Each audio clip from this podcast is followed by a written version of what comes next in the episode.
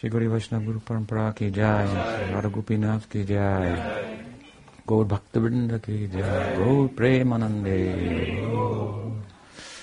Good evening, everyone. Nice to be here again. So I was told uh, that I should ask for questions, suggested.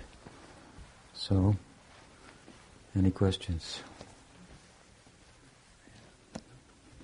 Sumati was first. Um, I was wondering about the chitta. Like, um, if somebody experiences childhood traumas, is that experience taken into that in the chitta where it goes? You know, the chitta, The chitta is one of four aspects of what's sometimes called the internal organ or antakarana. Antakarana. Subtle, subtle body, if you will. So we have manas, chitta, buddhi, and ahankar. So chitta is the is kind of like a mirror. Mahaprabhu described it like this. Cheto, cheto means same thing. Cheto darpana, marjanam, darpana. So the mirror of the chitta. Hmm? Uh, marjanam. He describes cleansing it. This is the first effect of Nam Sankirtan. Um, so the idea is that the chitta is kind of a, sometimes it's described as consciousness because it's an, it's an organ, if you will, subtle organ that affords perception. Hmm? So, perception isn't all there is to consciousness. When we use the word consciousness, a lot of people just identify it with perception, but it's identified with being. Hmm? And perception is an aspect of it, just like, for example, there's light. It is luminous, and it illuminates other things that are not luminous. So the illumination feature of the light is like the perception feature of consciousness. And as illumination is an aspect of luminosity, so perception is an aspect of being hmm, or consciousness, which is luminous, and uh, and it is that which gives light, if you will, to the world, lights the world, hmm? um, gives posits meaning, and so on and so forth. And we are of that nature. So, the, this antakaran is this subtle body. It's uh, just like, in a very broad sense, sometimes we say this: the mind is the, the sixth sense, right? Hmm? So it's a it's a peculiar type of a sense, if you will, in that it's very subtle. Hmm? It takes the shape of a thing, hmm? um, which our other senses don't do. They relay, if you will, messages, experiences, tactile experiences, audio experience, visual experiences of the world into the to the mind, which makes determinations about them, good or bad, happy, sad, and so forth. So this mind is takes the can take the shape of a thing. Hmm.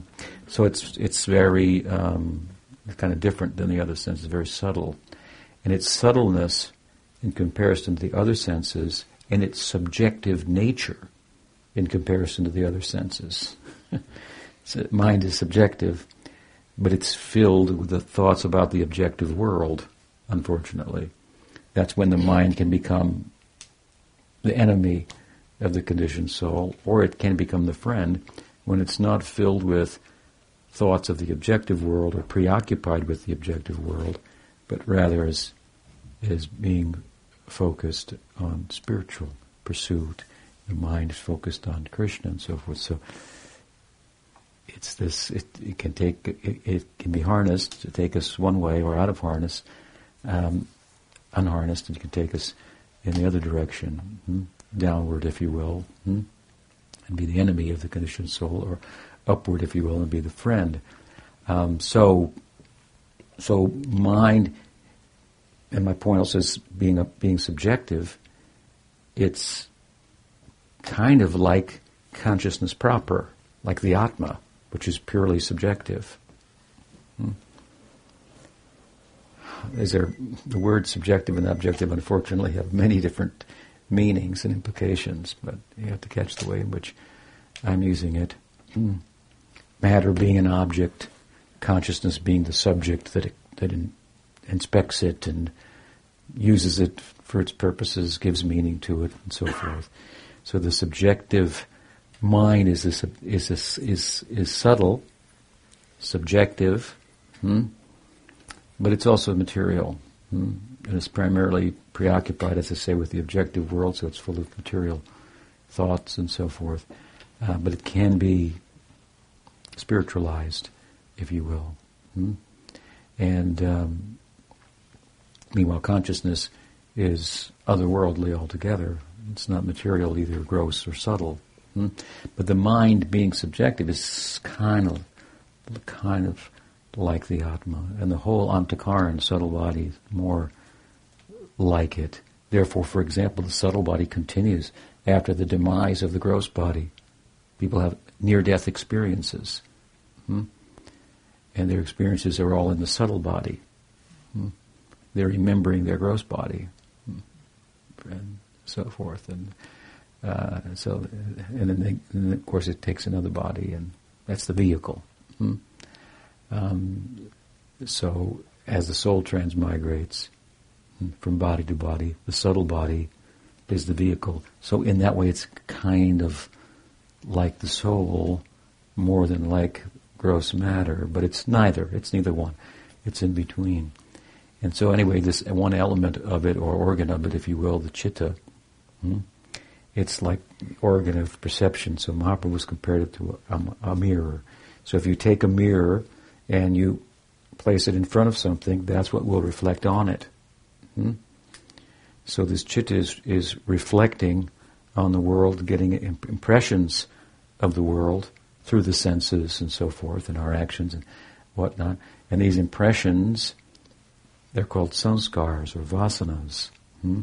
And they predispose us to act in particular ways. Hmm? And so the idea of the Sankirtan of Chaitanya Mahaprabhu, Chaita Darpana Marjana, Marjana means to cleanse, to, to clean the mirror of the mind or the chitta. Mind is a more, you know, very broad way of saying it. So Chaito Darpana Marjanam, to cleanse the mirror of the chitta. Hmm?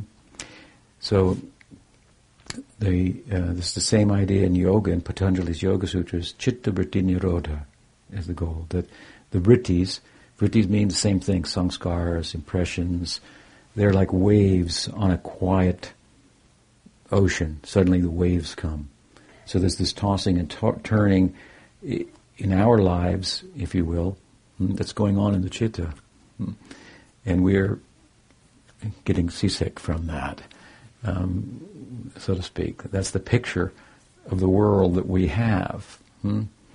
And uh, it's like sort of like a virtual reality. You're plugged in, and something's going on on the screen, and you're identified with it, and uh, experiencing it as if it's happening to you, without knowing that you could get up and turn the computer off and, and so forth. That you're not the chitta, you're not the body, and so on. So, so to so the, the cleansing of the chitta, mm, yes, is the answer to your question. Of course, psychological uh, events, traumatic events in childhood or at, at, any time, they affect the chitta, they cause impressions on the chitta. And this very much determines how we will act, what we will do, and, and so forth. Um, and we become predisposed in a certain way. The idea is to fortify the buddhi, hmm? Hmm? The, which is the discriminating faculty, with uh, scripture. As Krishna says, for example, in the Gita, that those who study this Gita, these, these words of mine in every way, studying all the meanings and so on and so forth, worship me with their intellect. Hmm? So, with a spirit, spiritualized intellect, then we can function in relation to proper spiritual discrimination rather than according to the samskars, but that's easier said than done. Hmm? So, so we need to cleanse the chitta. Hmm? So those samskars are gone. We have to, and the way we do that in bhakti, as opposed to yoga, um, Astanga yoga, is that we, in, in effect, we invoke the bhakti uh, samskar. We want a bhakti samskar. Hmm? Vritti, bhakti. Hmm?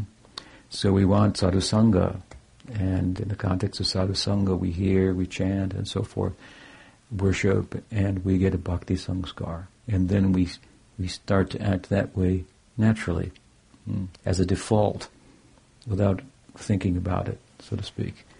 Uh, we develop sukriti and ultimately taste for bhakti and so forth. So uh, these impressions, impressions are something that come from outside. Hmm?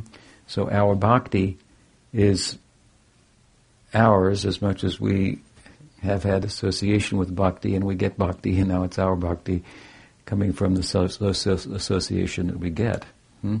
And these samskars, so if you associate with devotees, advanced devotees who have real feeling for Krishna, some samskar for that, for, for bhakti, and for the feelings that they have, they're also going to come in your chitta. Hmm? And it'll show up later as if it's my choice. I want to serve Krishna in this way. It's actually coming. The genesis is from association. So bhakti begets bhakti. Bhakti sanjataya bhaktiya. So by association, hmm, we, two things occur. By association with devotees, sadhu sangha, which is the, the janma, the, uh, the, the mool, the, the, root, the birth of, of bhakti, as Krishnadas Kaviraj explains, and he uses those words, and explained over and over again, everywhere, but hmm, we miss it sometimes. But so, so uh, by this uh, this sadhusanga, we get impressions for bhakti. We start to become engaged in bhakti, and while positive impressions are coming on, and bhakti's coming within us, sadhana bhakti begins. It's kind of imitation. Imitation of a good thing is a good thing. You go through it mechanically with the senses and so forth. Uh, there's chest, but no no bhava, no emotion, or little. Hmm? Uh, bhava bhakti, then the bhakti is fully alive and uh, um, operative, and takes over the chitta. Hmm? Um, so, two things are going on. There's the, the cleansing. Bhakti enters and cleanses the samskars. Hmm? Material samskars. Hmm? And and meanwhile, bhakti samskars are coming. Hmm? And as that all matures, whatnot, then we have a, we have a, we we develop a spiritual persona. Hmm? Now we have a material persona. The word person, incidentally, um, because I've described the jiva as a living entity. You might have heard the term which Prabhupada used, which was more literal of a translation, a living entity. Hmm? Somebody wanted to say to me that the, that the jiva is a person. Hmm? I said, yeah, but it's a living entity, and, and the person, its personality, if you will, is relative to its association. If it associates with material nature, it will have a material personality. We call it a false ego. If it associates with the Swarup Shakti, which is bhakti, it will develop a spiritual personality. Sometimes we call it a Swarup, but, but um, of course the jiva is tatastha, so it's never outside of either of these two situations. Hmm? Other than when it's in susupti, in rest, inside of Vishnu who's resting, and everything goes to rest then in this world. And your material persona is suspended like it is when you go to sleep. Hmm? Except this is a deep sleep where there's no dreams either, susupti. So the jiva satastam, it's never really in any situation independent of being associated with the Maya Shakti or the Jiva Shakti, hmm? or excuse me, or the Swarup Shakti. Hmm? And so if we are fortunate to have the association of Swarup Shakti in the form of bhakti through sadhusanga, then we develop, start to develop a, a spiritual uh, persona. Hmm?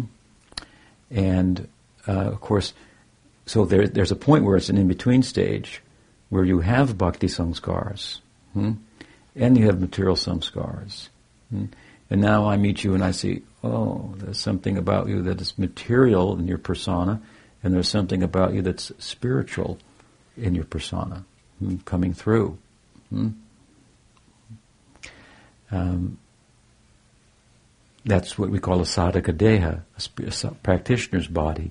It's a work in progress. It's our senses are sometimes attracted to sense objects and we pursue them in pursuit of the ideal of the material mind. And sometimes they're in touch with spiritual sense objects and in pursuit of the ideal of my prospect in bhakti. Hmm? When the latter becomes predominant and the former retired, the sadhaka deha becomes perfect, perfected, and the sadhaka deha even will express likes and dislikes, all relative to the spiritual reality. So there are desires in the spiritual world. Hmm? Like I said, some cowards like mangoes, some like bananas.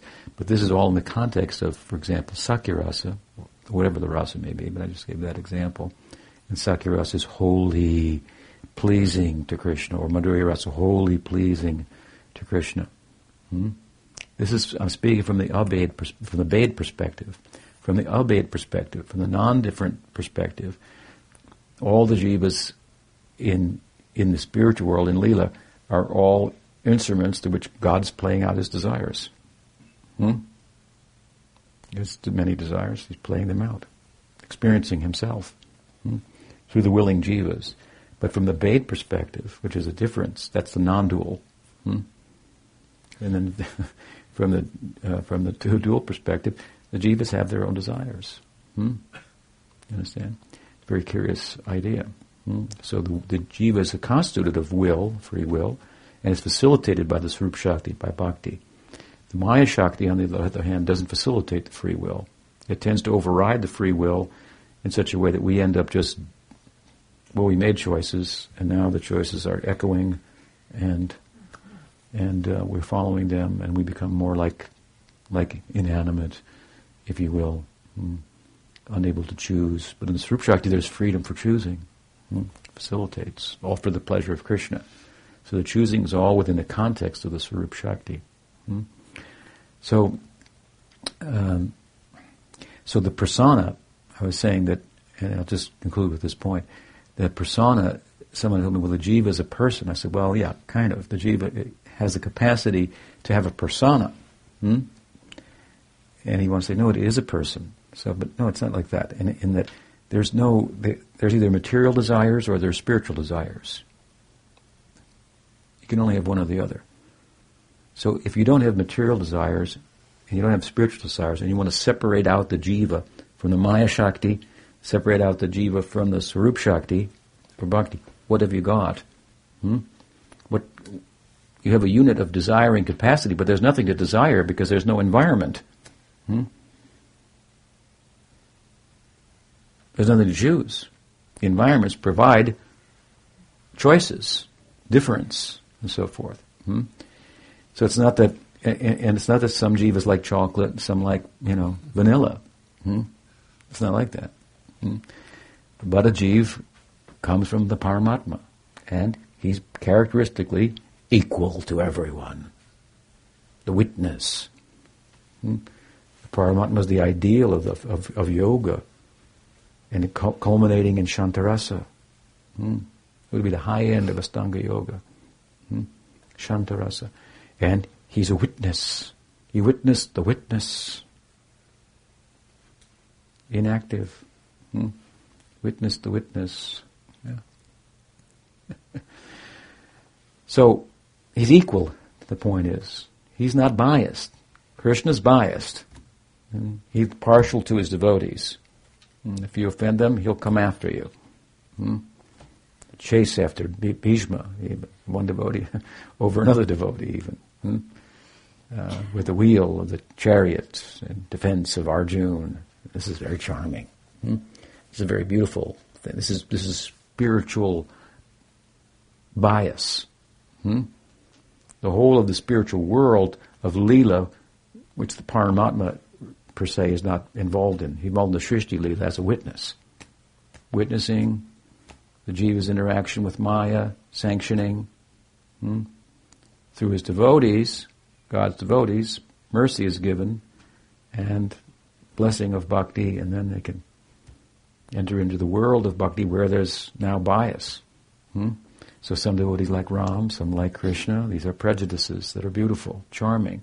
They ornament the, the, the spiritual world. It's one. They're all for God. Hmm? All in different ways, and that all relative to the association they've had, hmm? the culture hmm? of that association, known and unknown, whether you realize or not, and we're cultivating that. Hmm?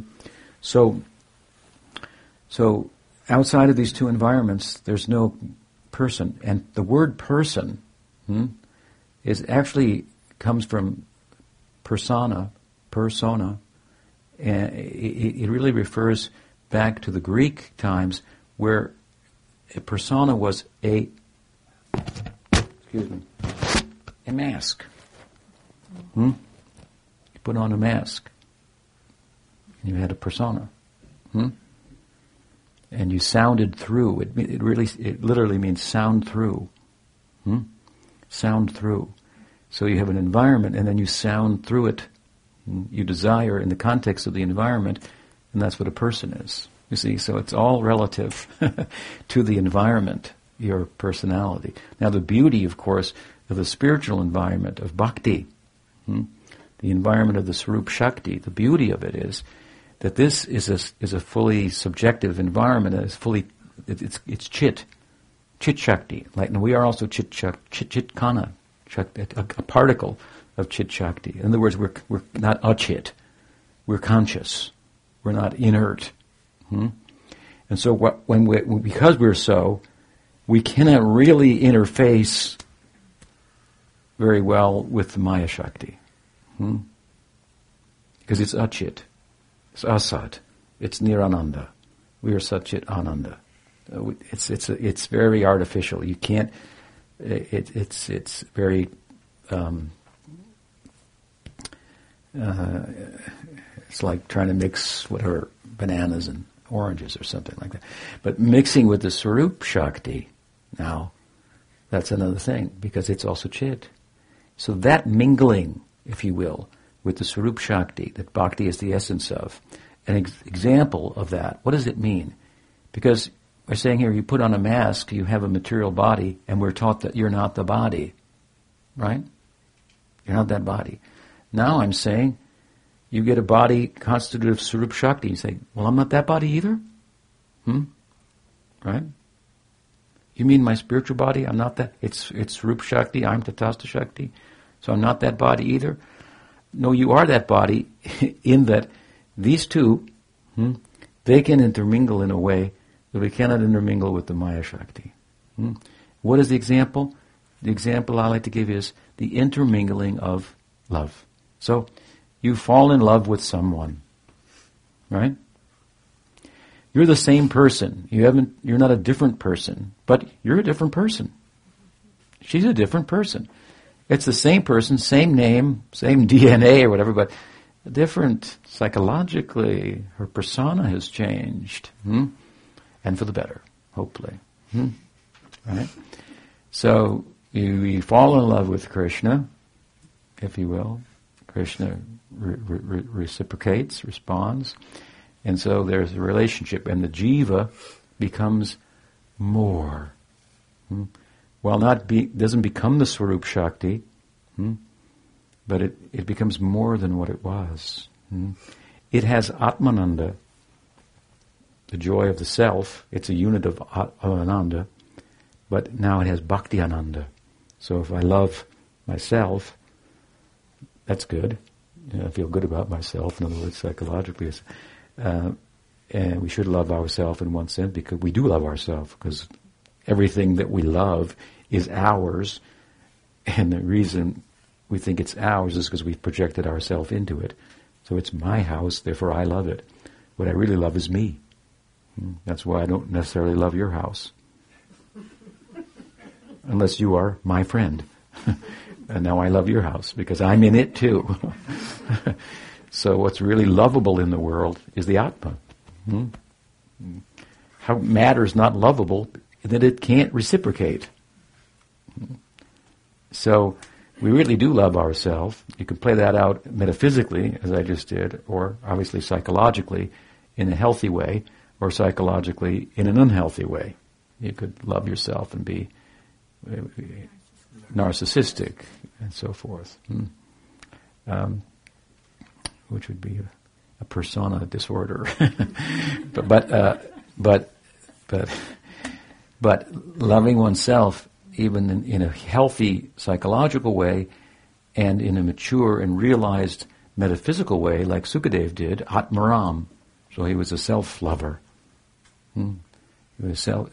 That is one thing, but if you could repose all your all your loving capacity, your ananda, in another, hmm, then your capacity to love is enhanced. So the significant other, if you will, in the consciousness world, that's what we mean by Krishna. He's the perfect example of that, the perfect object of love. Hmm? So when we repose our loving capacity in Him, hmm, then we develop a spiritual persona in relation to Him. But that is a real persona because it's it's not asat. Asat means it's not real. Means it undergoes transformation, birth, growth, death. Hmm, here today, gone tomorrow. Sat means it doesn't transform. Hmm? It's not here today and gone tomorrow. Hmm? So that persona is not going away. And uh, you've, ch- you've chosen, if you will, in the context of the opportunity that's been afforded you of bhakti, and as a result of that choice and the maturation of your bhakti, you attend prem, you're fully satisfied, there's no going anywhere else. Hmm. There's no thought of anything else. That's the very nature of prem. Hmm. So that persona is therefore in, enduring, if you will, and it's all that you could could be, so to speak. Hmm. It's you, in a metaphysical sense, ontologically speaking, falling in love. So that's we have only a facsimile of that, obviously, in this in this world, but it's instructive if we look at it in relation to the teachings, and we can draw from material world insights about the nature of the spiritual world, obviously. Hmm. So our idea is to put the bhakti vritti on the chitta. Hmm? And this, this fully occurs in bhava bhakti. Therefore it says, Sudha sattva visheshatma prema suryamsu samyabhak.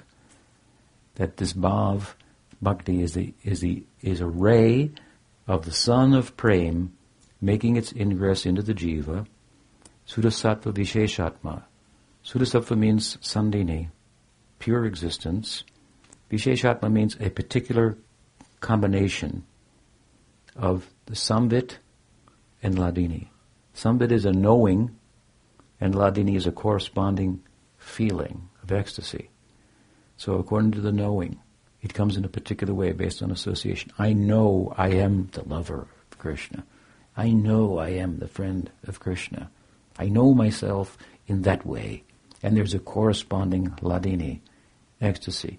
So just a ray of this prospect hmm, that is Prem, the sun of Prem, dawns in the heart. It's already there. Swarup Shakti is already, you're already in touch with Bhakti, but it, it, now it, it, it's in Bhava Bhakti, it's, it's, it's, it's fully made its ingress into the heart. All that, all those vrittis, songs, material samskars, all, all, all cheto darpanams, all cleansed away. Hmm? Hmm? And as it's being cleansed away, there's some, some, some taste is coming. Shreya Kayarabha Chandrika Vitaranam, Vidyavadu Jivanam, and Anandam Buddhivartanam. Hmm? Enters into Bhava Bhakti, ocean of Ananda. Hmm? And, and then that, uh, that that persona, if you will, is is is is, uh, is cultivated there. So Sudha Sattva Visheshatma Prema Suryamsu Samyabhak what is it? What is the next line? Ruchi bis chinamastrina. Hmm? Ruchi bis chinamastrina means that that that that it takes over the mind. Hmm? What's the next? Which ruchi bis chinamastrina? Hmm.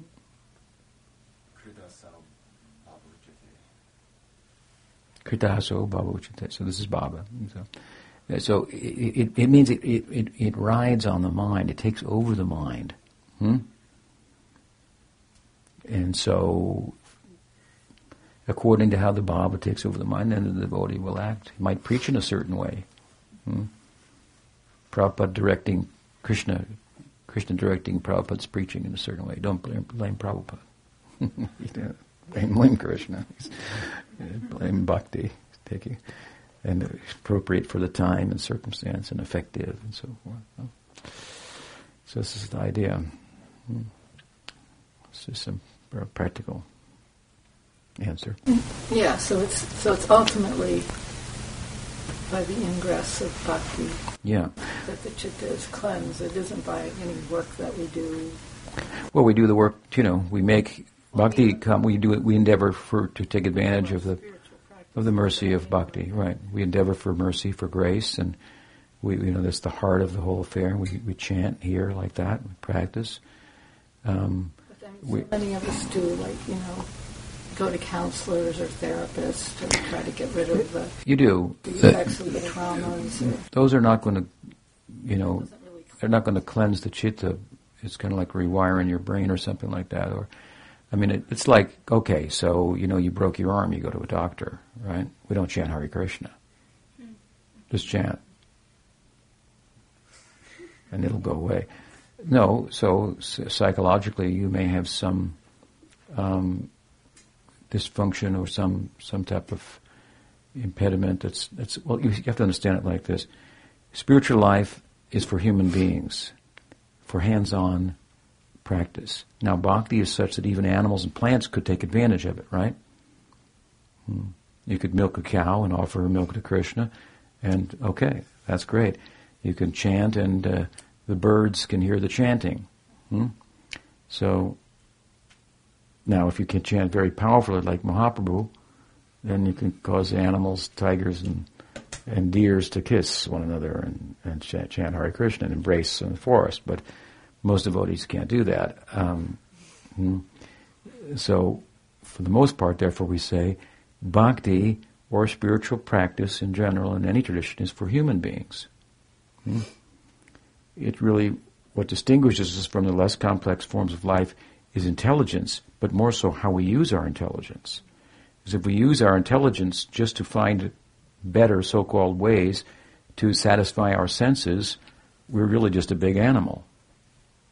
An intelligent or maybe a less intelligent animal. Because you've got intelligence, which you could use for another purpose, to separate yourself from animality. Hmm? Right? To control your mind and your senses and but if you, if you, so just the fact that you have intelligence doesn't separate you from the animal kingdom, but how you use the intelligence, hmm? right? So if we use it for loving, for being kind, and ultimately, loving means for loving God. Hmm? This is the proper use of intelligence. This, so this is for human beings. So spiritual life is for human beings, for the hands-on practice. Now, how human are you? That's the question. Hmm? How human are you? Um, that will determine how well suited you are to engage in hands-on practice. So you have a physical dimension to your material self, and you have a psychic dimension. Hmm? And so, and the psychic dimension is more important.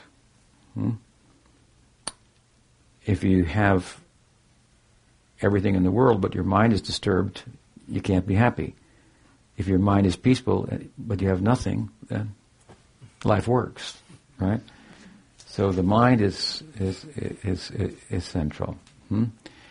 And so the psychic side of ourselves, hmm, as healthy as it is, let's say psychologically, and well balanced, understanding motives and so on and so forth arguably the more human you are. And we see that. We say that that guy's an animal, you know, or whatever. Hmm? People act in ways that, that are subhuman, right? And what what what kind of what do they need? They need some kind of counseling. They need a counseling. Don't you realize you have to say to them, come here. And you pinch them. How? They say. Why did you do that? You don't like it? Hmm? No, I don't. Hmm? Well, you pinch me now. I don't like it either. Hmm? You have to teach them. That's, I guess, right?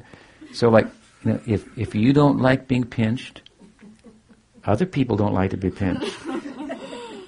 Hmm? So, don't pinch other people. Does that help? Swami therapy. this is therapy 108. I mean, there are people that pinch other. I mean, they steal. They do. You know, they hurt other people. They they don't even know, know the boundaries. They just think, hey, you know, let's check it out. Private. Who cares? You know, we're going in there. You know, check it. And so uh, people don't know the boundaries, and so you've got to teach them. Hmm? They're like wild animals. They're, they're subhuman. So this is the way we humanize them, if you will. We we address their psyche, hmm? which you, you can't address the animal psyche to the same extent, right? So, they're arguably then a psychologically healthy and well balanced person is more human, hmm? and therefore in a better position to take advantage of hands on spiritual practice. Hmm? So, yeah, sometimes you, you go to counseling and so on and so forth, and it help you become more more human. It's not going to directly increase your bhakti, but the more human you are, the more you're arguably able to take advantage of the practice. And that's why we say, to use another uh, example, well, the sattvic person can take advantage of bhakti better than the person who's primarily influenced by rajas or tamas. Raja or tamaguna, right? Hmm? So therefore, in raja and tamaguna, ra, ra, tamaguna is influenced about pleasuring yourself. Rajaguna is about uh, improving the material situation, you know, without you know, it can't be improved ultimately to, you know, to the fullest, but you, you keep trying and moving up the social ladder and all this is at Rajaguna and so forth. And Sattvaguna is clarity, peacefulness. It's a, it's a clear um, understanding, at least theoretically, of the difference between matter and consciousness. Hmm? Um, so a sattvic person, he said, Tadara justamo bhava kama lobhayas cheta itaranabhitam stitam sattve prasidati. Hmm? Gradually comes to sattva. Well, ultimately he's talking about sudasattva, but anyway, sattva gun, you understand the point. A, person, a Brahman is arguably more fully human in a sense. Hmm? Can teach the other humans, was, was the idea hmm, um, about all types of things and set an example of what human life is for and be able to practice it hmm, that much better, have a tendency for it, a samskar for it, and so forth. Hmm. The Sudra's samskar will be in a, you know, in a different direction hmm, for pleasuring themselves. Hmm and uh, and the the the the, the, the, the, the Kshatriya types, these are psychological types, basically. So the people say sometimes you hear devotees are against psychology, but they, that they're for the they're for the varnashram. this they don't they don't understand that that that the varnashram is about psychology. Hmm? That's what it's about, hmm? and about balancing the psychology in such a way that people can most readily apply themselves effectively um, in their field, and thus but thereby feel some material satisfaction about themselves within limits, and thus not being bothered by being materially out of balance, they're in a better position to pursue their spiritual life. So, and that it should be said here that a Sudra or a Vaishya, for example, hmm, while dominated by the by by Tamas and and Rajas, if the idea of the varnashram, as from a psychological point of view is if a person is governed by the tamagun primarily, psychologically and physiologically, they should be engaged in a certain way, and the scripture gives a prescription for that. And if they are, that's sattvic. You understand? That's sattvic for them, hmm? Given their situation. And then they can feel, you know, you, you can be a Sudra and be a really happy person, you know, huh?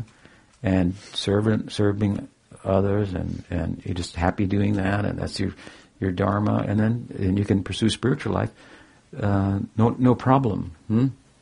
I mean, eh, and so there you find, for example, you find, well, anyway, yeah, so, the, so it's the same idea. Hmm? How we look at uh, psychology from the Vedic kind of perspective. It's obviously the modern psychology has different terminology and it's more uh, sophisticated in a way. Um, you know, you, you, but you know, you say there's the four varnas, right? There's 400,000 varnas in India. You, look at the damn, even at the time of Chaitanya Mahaprabhu, this type of Brahmin couldn't eat in that kind of Brahmin's house because in this kind of, you know, it's like sub Brahmin, you know, this, that, and it, it's, uh. So, and now, what is it? Kalo Sudra, Sambhava, so chant Hare Krishna. But, but go to, go to counseling too. Get your counseling. And, and it's about uh, becoming uh, sattvic, knowing yourself. Hmm? Sattva guna is character, characterized by happiness and knowledge. I know myself. People say you, you don't know yourself. You don't know your boundaries. You let people overrun you, and then you, and then you know um, or you override other people and they're like, hey, like, you know, and that's uncomfortable and so forth. So knowing yourself, sattva is knowing. And knowing it's a knowledge brings happiness. So some material contentedness, not that we rest with that, that's the vertical, the horizontal development. Now you got the horizontal development in place. Jump. Got two feet on the ground, jump up and touch the stars. But don't try with one foot, well, you can try with one foot. You might as well, you know, got to start somewhere. And, and, if you fall down, well, you start again. But at least you tried and you got a samskar for it. But but people wonder why they're jumping up and falling on their butt instead of touching the moon or the stars. Hmm? Sometimes because they're not able to access bhakti as effectively as they could if they were more human, because hmm? it's for humans. Hmm? And some will progress more slowly, some will progress more readily and so forth. So this is how you integrate your spiritual practice with modern sensibilities. Hmm? You can't invoke the Varnashram, and neither is, you know, there are different realms. Bhakti and Varnashram are two different paths. But the essence of the Varnashram, I'm talking about, what, what dealing with the psych, psychic dimension of the of the human condition and so forth. There are any number of ways to do with that. To do that. Hmm. So we should help one another become whole humans, and in the context of that, and serve Krishna. Hmm? That's what I was saying the other day on Prabhupada's Tirobhav. If you want to serve Prabhupada, serve him with your whole humanity. Now you're 60, now you're 72? 72 years old, you know.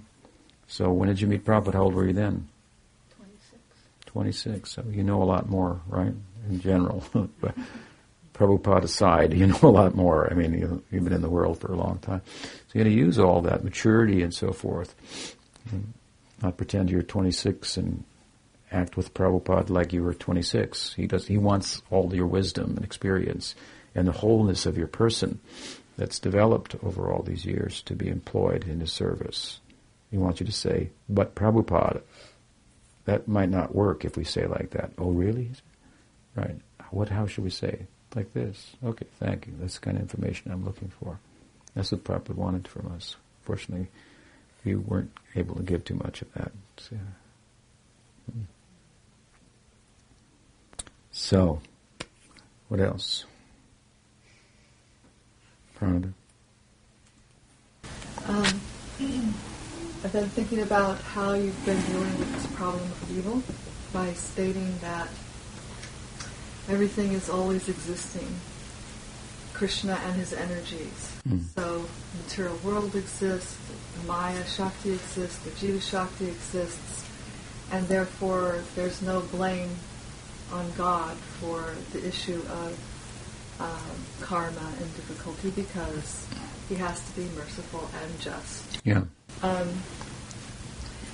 that said, uh, there's still an issue. Still, karma would be an, an issue, and that's the. It seems to be the the core thing when you're dealing with the problem of evil. It's like, well, if God had not, if if karma wasn't there, we wouldn't have this problem of suffering, and we're suffering. Why is God allowing that? So. Um, like, even though everything is there, could, you still have the question, well, couldn't something have been arranged so that it's not just suffering for us to learn? Mm-hmm. Well, uh, the point is that that Krishna um, has to. Krishna exists, and that's all that exists. Hmm. This is our teaching. So, you are Krishna. Thank you very much put that on, send that out now. They'll definitely won't let me in the temple. Uh, so Krishna, mean, but Krishna means with the Shakti. So like, like I said, I gave the example. Fire has heat and light. Fire has sparks. Fire has smoke. Right? So Maya Shakti has karma. No, not exactly, but yeah, kind of. So, so it's all there right? The, the smoke is the Maya Shakti, the sparks are the Chitta, or the, the, excuse me, the Jiva Shakti, the heat and light is the Swarup Shakti, and the fire is Krishna. The heat and light is different from the fire. We say, yeah, kind of. That means the Swarup Shakti is very close to Krishna. Hmm? More one with Krishna than different. Swarup Shakti. Hmm? But nonetheless, there is fire, there's heat and light, now the separation is getting stronger. There's, there's, there's spark and there's smoke. I can definitely differentiate that from the fire. Although you can't have smoke without fire, right? You can't have sparks without fire. Smoke is dependent on the fire. Sparks are dependent on the fire. The heat and light's dependent on the fire. Hmm? So it's all one composite. That's what there is. And so, so the jivas at the Maya Shakti, they in they have some jivas, the baddha jivas. Hmm? So, and then you, you have Krishna, you know, different forms and so forth, dealing with his different, interacting with his different energies. So Krishna relates with his Swarup Shakti, right, intimately, like with Radha, for example. But you know, he's very kind to kind of like the ugly duckling, duckling of you know of Maya Shakti. You know, he can't just turn away from her. He he he. he so he he he relates with her appropriately. Hmm? he relates with her by not interfering with her when the jivas exploit the material nature. Hmm? She gets a payback. That's what's called karma. Hmm?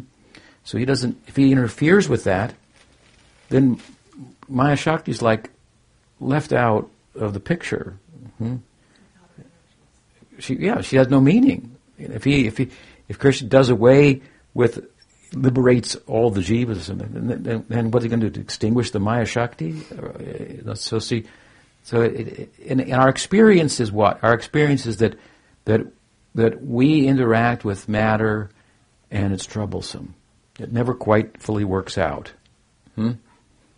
That's our experience. We, we've been doing that since forever. We have no other experience. That's our experience. Hmm?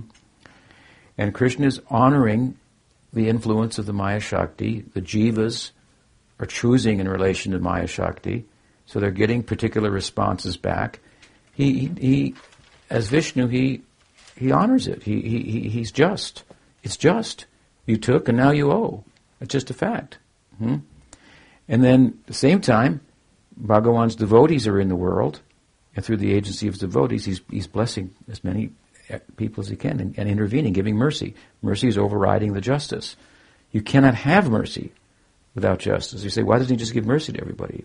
Well, first of all, there's an infinite number of people, so there's no everybody's all done now. Yet this doesn't doesn't work like that. liberate all the jivas. That there's an infinite number of them. So the work is never over.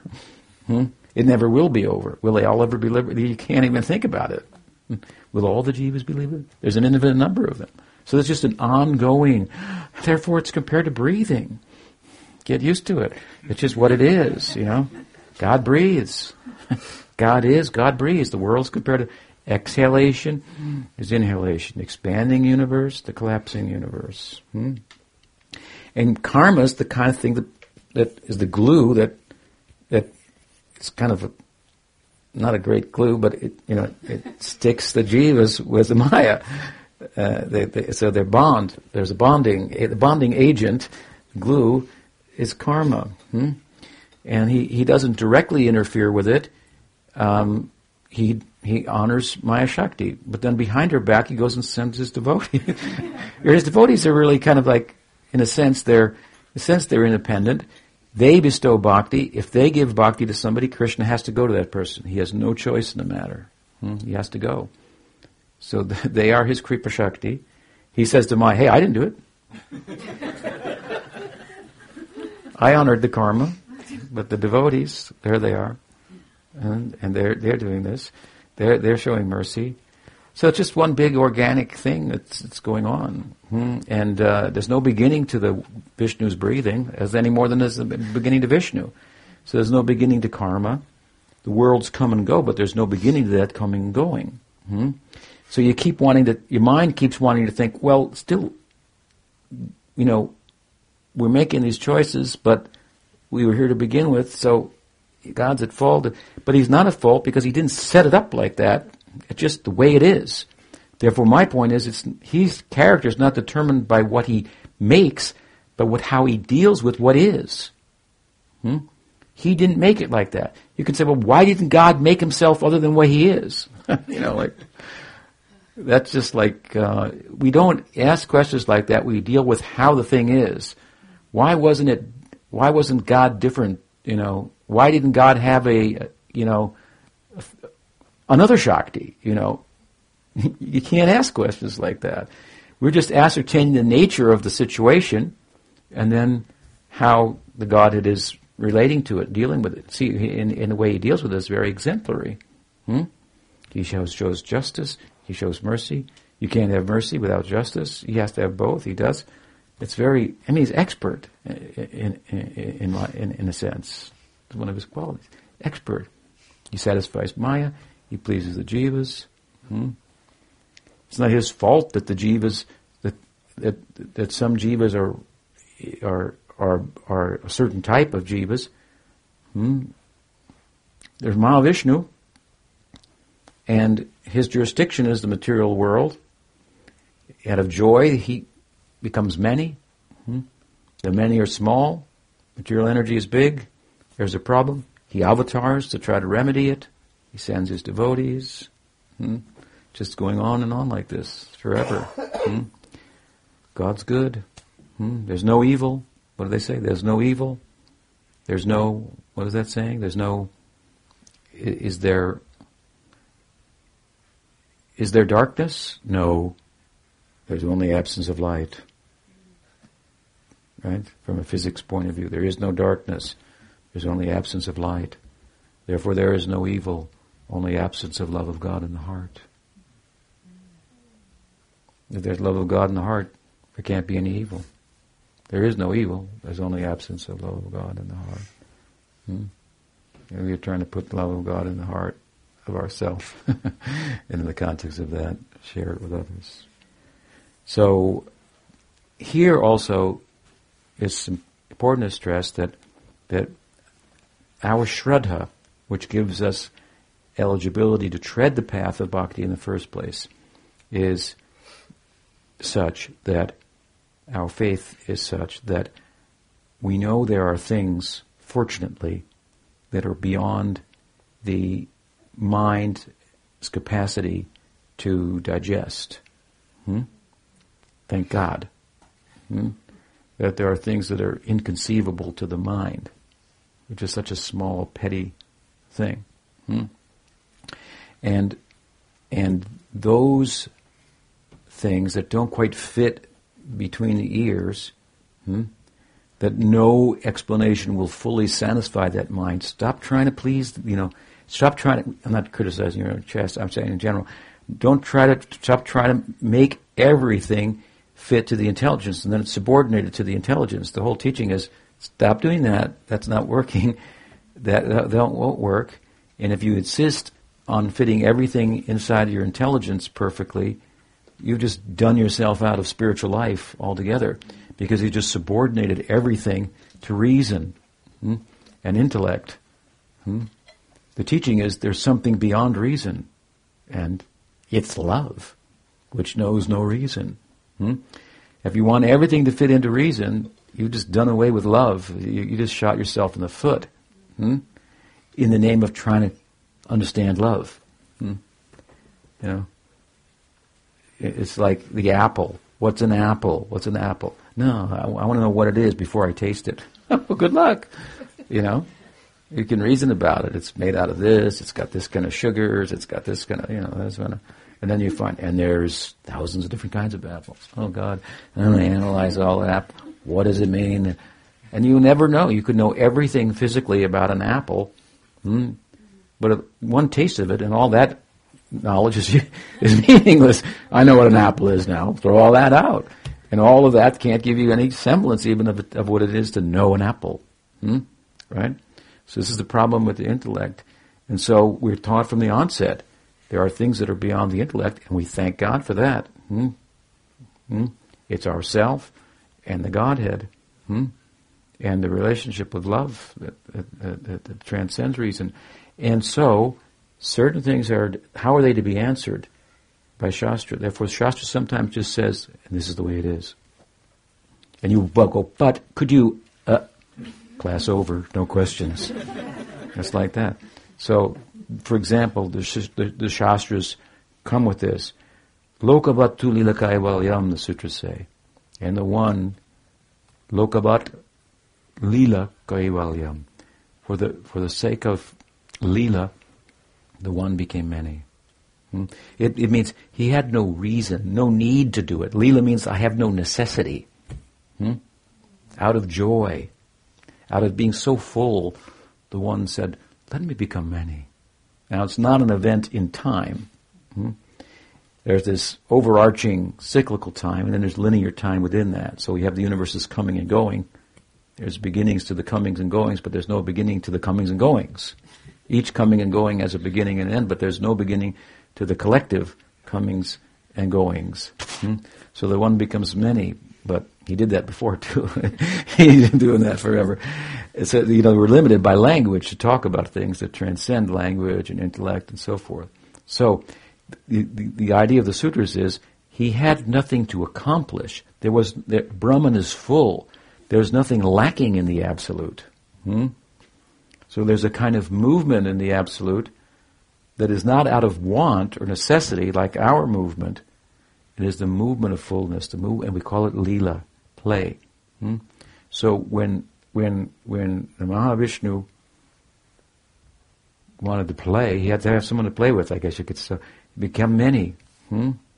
Lokavatu lila kaivalyam. Now the reason this verse is, this is being stated um, is to bear down on the question of whether God is partial or impartial. So then the sutras say, well, God made the world not out of any necessity, but it looks like he's partial to some, because some are born with a silver spoon in their mouth and some are born impoverished and so forth. And so the sutras reply, no, that's karma. Hmm? God is just. He doesn't interfere with the karma. Jivas make choices. This is answered in the fifth chapter of the Bhagavad Gita. The same, what I'm talking about from Vedanta Sutras, it's right there in the fifth chapter of the Bhagavad Gita. Hmm? And so, no, it's, it's, God's not responsible hmm, for the sufferings and the enjoyments, so-called, of the jivas. Hmm? That's karma. Okay. And then the sutras say, well, what about at the beginning, though? When karma first began. And the sutras say, anadi. Next question. It means there was no beginning. Anything else? And that's just okay. But I want a beginning. but there is no beginning. Are there any other questions? It's like that. And it doesn't quite fit. Like, there's no beginning. Everything has to have a beginning. Uh, no. It's okay. Keep breathing. There's no beginning. Hmm? It's just going like the, like the oceans, coming waves, and coming and keep coming and they keep coming. You have to sit. You sit in the ocean, just look at the waves, and you'll realize I realize everything I'm saying. Hmm? There's just no end. There's no end. Hmm? Like I like when I was a kid, Siddhartha, listen to the river, listen to the river. How do you listen to the river? What will you hear? It's about the nature of the world. It gets out of our head, so to speak, hmm? and the way we want to confine things with beginnings and ends, and, and so that it all fits. But you don't really want everything to fit in your head because it's so small. it would be uncomfortable. You really want to go beyond it, but then you're you're you're so accustomed to thinking that knowing is derived from fitting something in your head and arresting it with your, the fist of your intellect. And the Bhagavatam is teaching you, sorry, hmm? it's a big bashing of the intellect. And you have to use your intellect to get bash it, to, to get bashed. You study it very carefully and realize, I'm using my intellect to study this very carefully, and it's giving a good beating to my intellect. It's beating it down. Hmm? It's, it's very important because this intellect is very subtle. Hmm? but it's as avaricious and has as much of an appetite as your tongue or your belly. Hmm? And it's very pathetic, actually, to see someone fully a slave of their intellect. It's very, uh, it's like, I feel very empathetic towards them. I know the power of intellect. To see someone as a slave of that, in, and, in all, and often in the name of spiritual life also. Oh, it's very sad. Hmm? It's a, it's a hard thing to harness, and it should be needs to be harnessed and used in bhakti, in service. Hmm? And so, in the way, one of the ways is is to, you know, to study the scripture, for example, under good guidance, and then you keep getting these, keep getting punched in the nose, so to speak, know, with your intellect it's being used to its fullest capacity and it's also being put in its place at the same time. And it says, this you will know by going there, and this is how you go there, and you can't know before going there. So, hmm.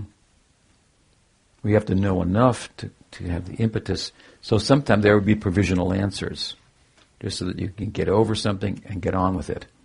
Hmm? The idea being in such a strategy, you get on with it, you get some deeper experience of what it means to be a, so an atma, hmm? then you can come back and get a more comprehensive answer to something that previously you couldn't. Hmm?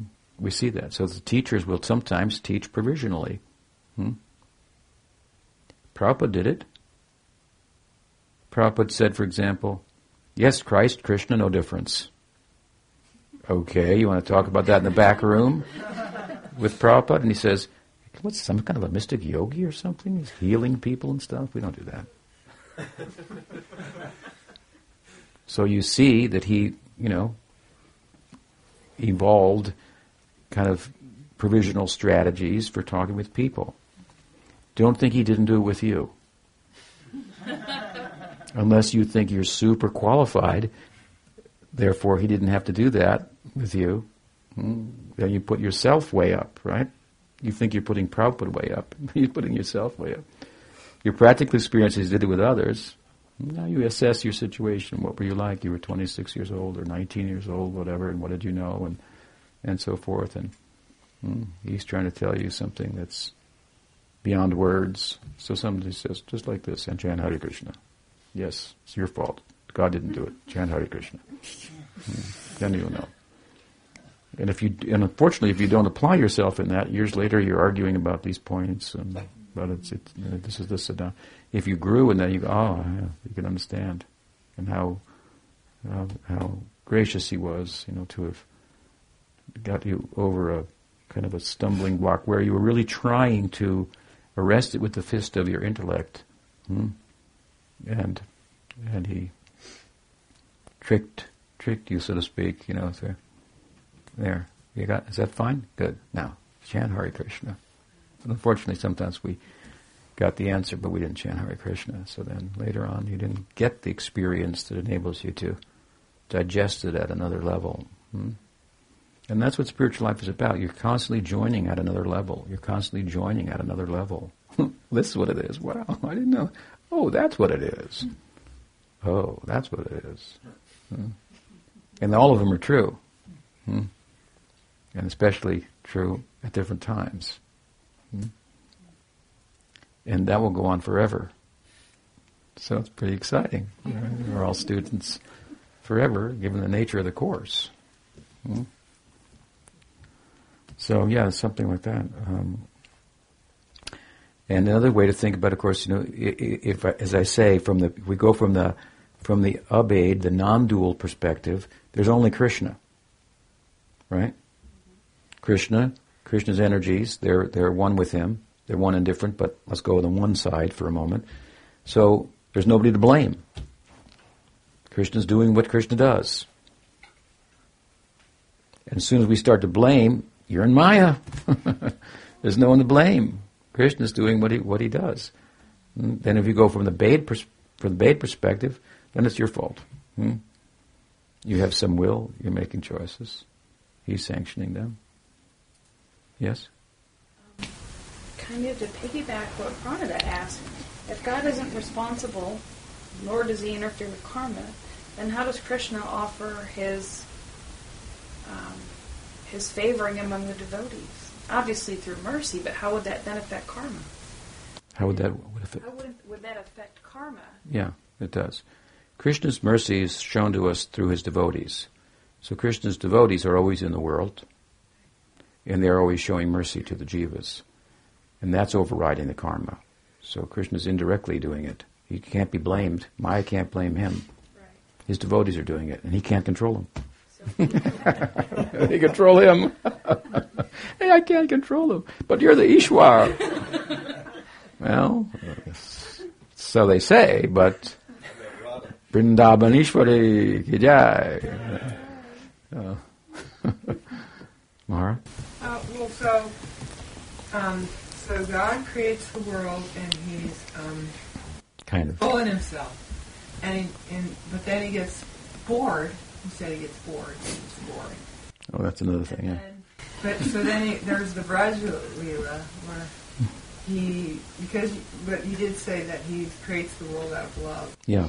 And then he gets bored, but then he has the Leela with all his associates, and he wants to get covered over because he doesn't like to be God.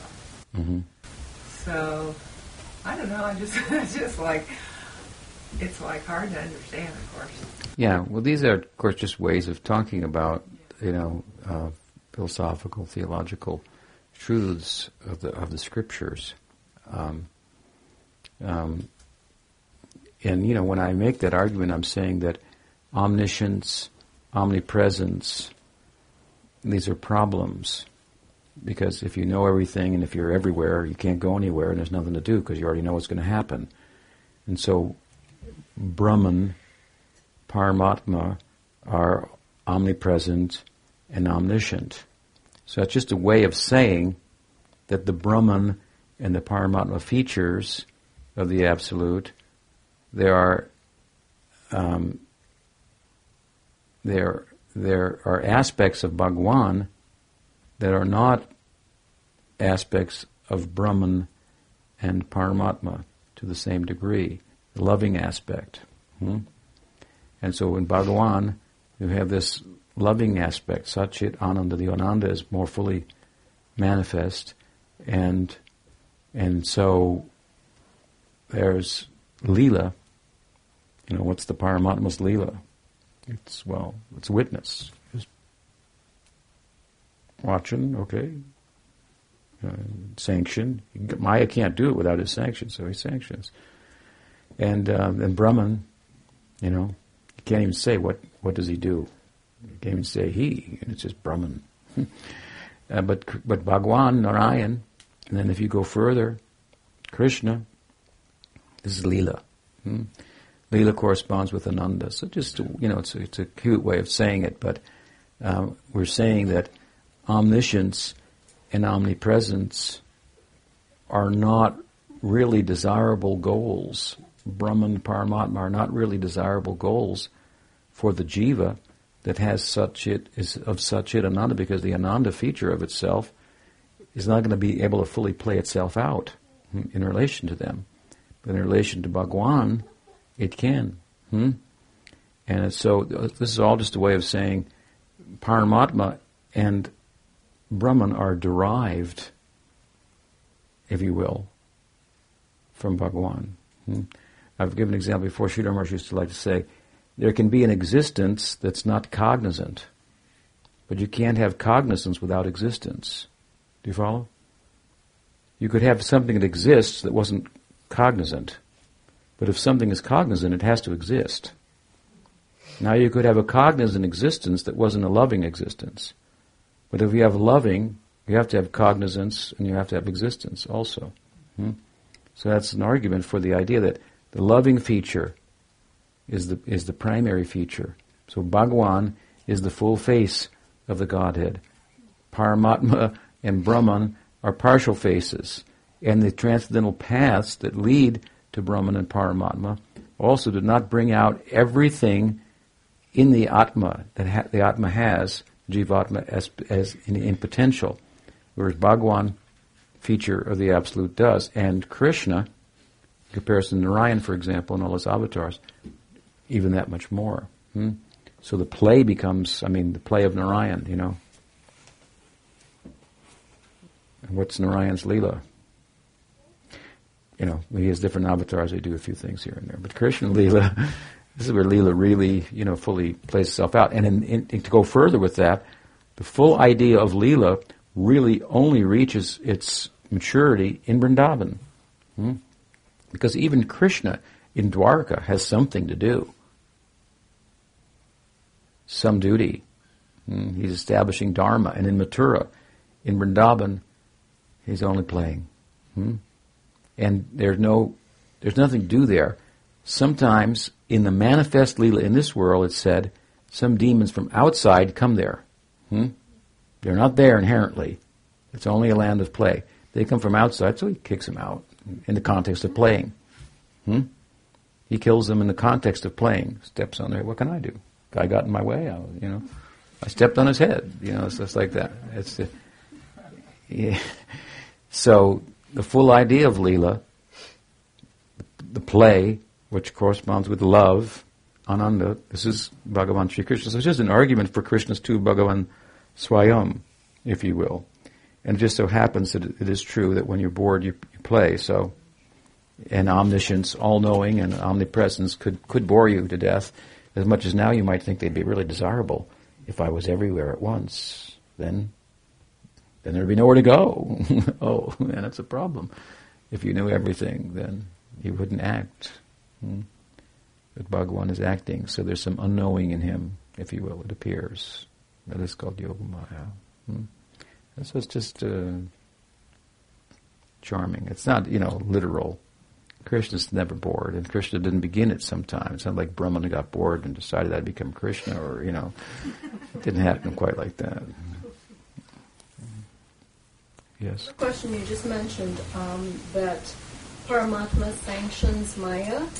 Um, so, how does that differ from when you were saying earlier that Krishna doesn't interfere with Maya, but then as Paramatma, he does. Well, not interfering means he doesn't. When when it's when she gives the karmic payback, he doesn't intervene and say no, lay off.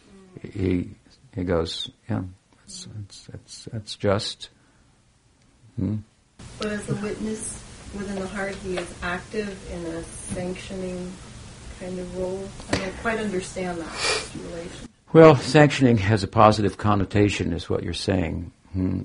And uh, witnessing doesn't. What I mean is he doesn't interfere. Mm-hmm. Hmm? He doesn't interfere with Maya in that in, in that sense. If he did interfere, then she couldn't do that. So, in a sense, by not interfering, he's sanctioning. Hmm? Yes. Um, thank you, Maharaj. Um, is it the ingress of the Swarup Shakti that is actually involved in, quote unquote, to use your terminology, kicking the Paramatma out of the heart, so to speak? hmm Does it, and furthermore, does that kind of tangibly coincide with the devotee experiencing the propeller of karma sort of no longer being electrified but still spinning in the sense that now Krishna's, you know, Swarup Shakti is guiding everything, obviously through the mercy of Guru and devotees, but does that, does that explain that? Yeah, with, with the, as the Swarup Shakti makes a positive ingress, noticeable ingress into the jiva, then it, it, it develops first a, a taste for bhakti, and the taste is specific. Therefore, it has a corresponding object. If it was generic, it would not have a corresponding specific object. So there's a taste before the stage of ruchi. You get a taste and you think, hey, I'm doing the right thing here. This is otherworldly. Hmm? Um, but it's not consistent, neither is specific. So in ruchi, material desires are no longer, no longer function, no longer have the role. Therefore, Mahaprabhu describes it, nadanam najanam nasundaram kavitam. I have no desires with regard to the world. Now, if I have no desires with regard to the world, I have no interest in the God that presides over the desires of the world, which is the Paramatma. So he says, Nadanam najanam nasundaram kavitam va jagadisha kamaye. So I have no desire for wealth, the opposite sex, whatever, uh, uh, followers, neither knowledge for its own sake, kavitam va jagadisha kamaye. He's in a, sex, in a sense saying, I, I, have no desire for the world that you're involved with, Jagadish, neither you. Hmm? What is my situation then? Mama janmani janmanishvare. Bhavatad bhakti I don't care about transcending birth and death. I only have ahituki, desire, selfless, uh, causeless um, uh, desire for bhakti. Hmm? And so he says, Mama Janmani Janmanishvare Bhavatad Bhakti Rohitaki. So he uses Jagadishwar, Jagadish twice. Once in relation to the world, hmm? you're out. I don't have any desires of the world, so I have no need for the Paramatma. Meanwhile, now I have desires for bhakti. Hmm? And, and corresponding, I can't have bhakti unless it's in relation to someone. And that's my pranishwar. So the Lord of my of my life now hmm, is otherwise. And so, for example, then he takes Krishna, Shyamsundar, into the heart. So this is the beginning of a, in the later stages of sadhana bhakti, the ingress of Swarup Shakti, and yes, all that's being spelled out, unplugged, if you want to use that example of the electric fan. So in one sense, it's unplugged at the very beginning, but sometimes we plug it back in for a few minutes uh, and pull it out. Nobody's looking.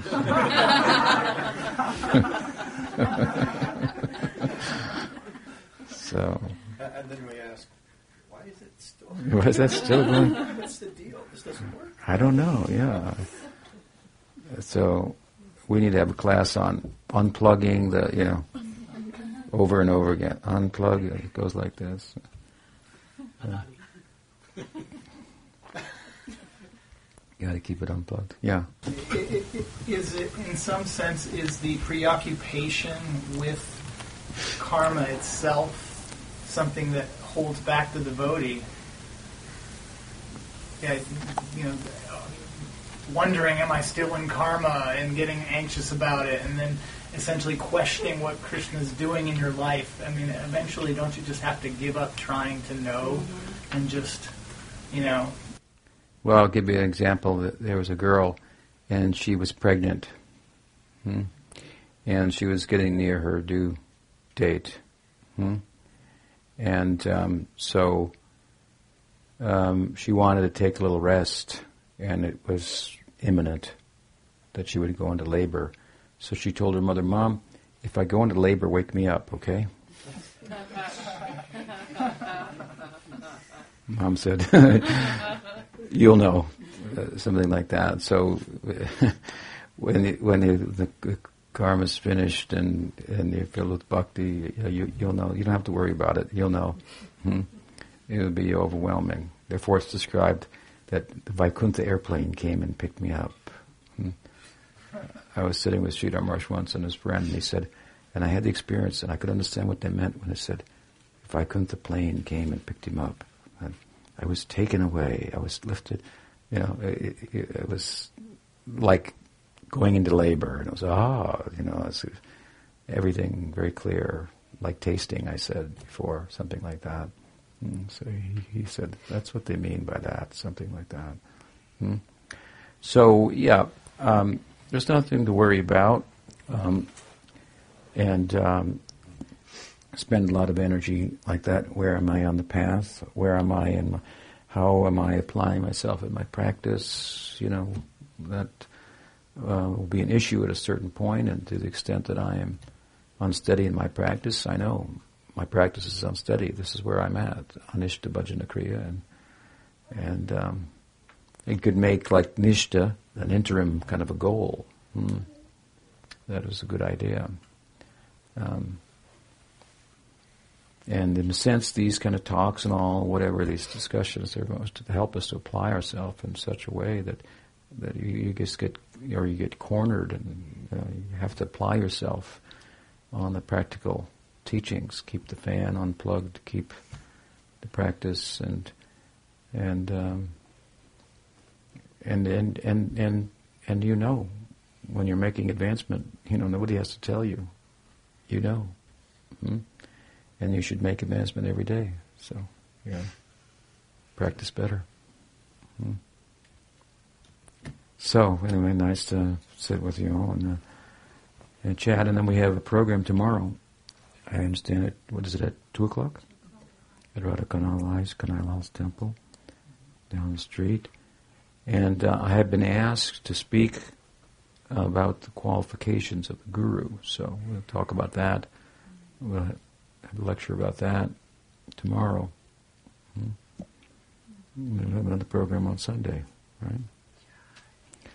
Shri Shri Radha Gopinath ki jai, Srila Prabhupada ki jai, Dr. Rakshak Sridhar Dev Goswami Maharaj ki jai, Bhakti Siddhanta Saraswati Thakur Prabhupada ki jai, Shri Bhakti Vinod Parivar ki jai, Gaur Bhakta Vrinda ki jai, Gaur Premanande.